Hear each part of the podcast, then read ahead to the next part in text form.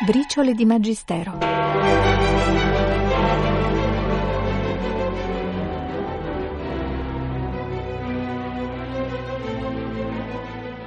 Il carcere non può essere pensato come un girone dantesco. Il cristiano vede Dio in ogni luogo, anche il più apparentemente cupo. 9 luglio 2000, giubileo nelle carceri. Insieme ai detenuti, garantisce il Papa, c'è sempre Dio. Occorre che lo Spirito Santo pervada questo carcere in cui ci incontriamo, che lo Spirito Santo pervada tutte le prigioni del mondo. Cristo, il Figlio di Dio, si fece detenuto, lasciò che gli legassero le mani e poi le inchiodassero alla croce, proprio perché il suo spirito potesse raggiungere il cuore di ogni uomo.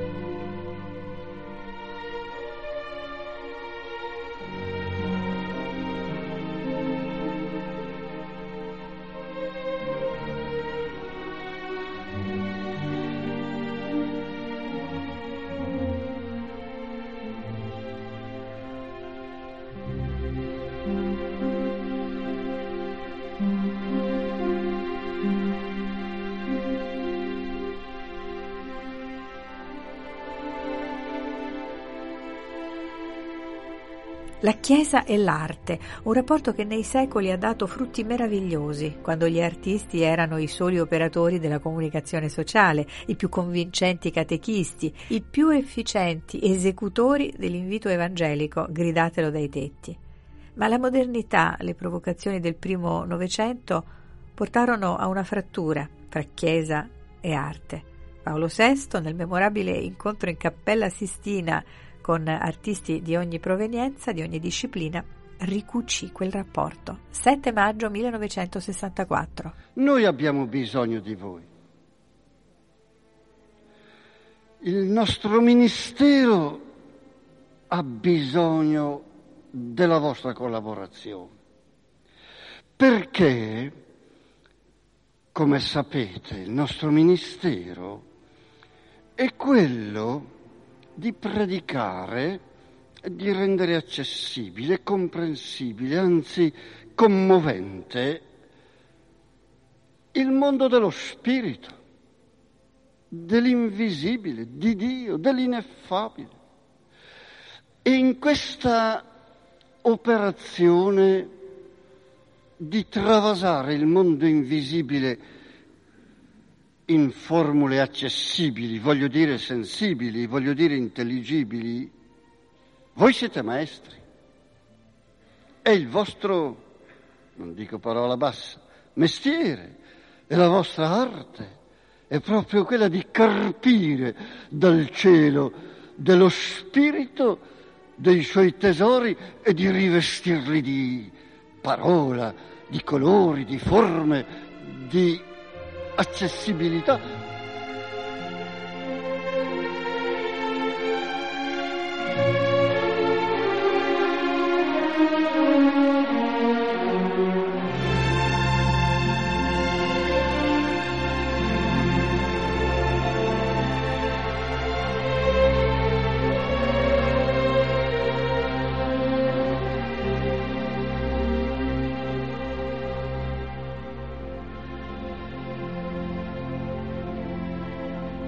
È struggente il senso dell'amore di Dio che Giovanni Paolo I seppe trasmettere ai fedeli nel suo brevissimo pontificato.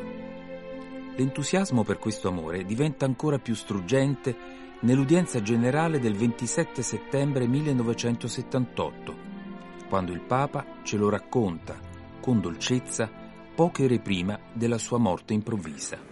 Ti amo con tutto il cuore Sottolineo quel tutto, Totalitarismo in politica è una cosa brutta. In religione invece un nostro totalitarismo nei confronti di Dio va benissimo, è scritto. Amerai il Signore Dio tuo con tutto il tuo cuore, con tutta l'anima, con tutte le forze. Questi miei comandamenti ti stiano fissi nel cuore. Li ripeterai ai tuoi bambini, li racconterai in casa, seduto, in strada, quando cammini, quando ti coricherai la sera, quando ti alzerai il mattino, li scriverai sugli stipiti e sulle porte di casa tua. Capite? Questo tutto, ripetuto con insistenza, piegato a tutte le circostanze della vita, questo tutto diventa veramente una bandiera del massimalismo cristiano non poco, ma tanto dobbiamo dare al Signore. È troppo grande, troppo ha fatto per noi Dio, troppo merita perché noi possiamo gettargli ogni tanto come fosse un povero Lazzaro soltanto le briciole del nostro tempo, del nostro cuore. Egli è bene infinito, sarà nostra eterna felicità.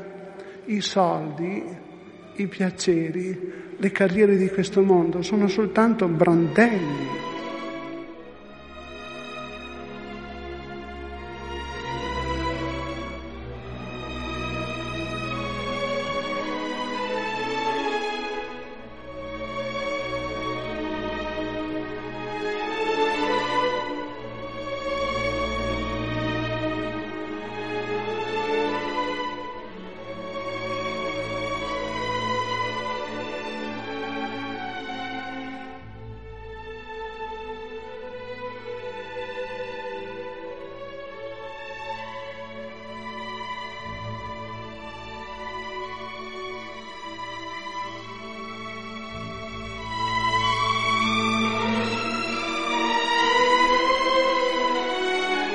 Anche Papa Benedetto XVI ha celebrato con pudore da intellettuale la grandezza dell'amore di Dio per l'uomo. E basta rileggere la sua prima enciclica, Deus Caritas Est. Ecco come declina questo tema sconfinato e per certi versi inevitabile, parlando della luce del Natale. Udienza generale del 21 dicembre 2005. La festa del Natale coincide nel nostro emisfero con i giorni dell'anno nei quali il sole termina la sua parabola discendente e si avvia ad allungare gradualmente il tempo di luce diurna, secondo il ricorrente susseguirsi delle stagioni. Questo ci aiuta a meglio comprendere il tema della luce che sopravanza le tenebre, è simbolo evocatore di una realtà che tocca l'intimo dell'uomo. Mi riferisco alla luce del bene che vince il male, dell'amore che supera l'odio, della vita che sconfigge la morte. A questa luce interiore, alla luce divina, fa pensare il Natale che torna a riproporci l'annuncio della definitiva vittoria dell'amore di Dio sul peccato e la morte, preparandoci a celebrare con gioia la nascita del Salvatore nelle nostre famiglie e nelle nostre comunità ecclesiali, mentre una certa cultura consumistica tende a far sparire i simboli cristiani dalla celebrazione del Natale, sia impegno di tutti noi cogliere il valore delle tradizioni natalizie che fanno parte del patrimonio della nostra fede e della nostra cultura per trasmetterle alle nuove generazioni. In particolare nel vedere strade e piazze della città addobbate da luminarie sfolgoranti, ricordiamo che queste luci ci richiamano ad un'altra luce, invisibile agli occhi ma non al cuore. Mentre le ammiriamo, mentre accendiamo le candele nelle chiese o l'illuminazione del presepe, dell'albero di Natale nelle nostre case, si apra il nostro animo alla vera luce spirituale recata a tutti gli uomini di buona volontà. Il Dio con noi, nato a Betlemme dalla Vergine Maria, è la stella della nostra vita. O astro che sorci, splendore della luce eterna, sole di giustizia, viene, illumina chi giace nelle tenebre e nell'ombra di morte.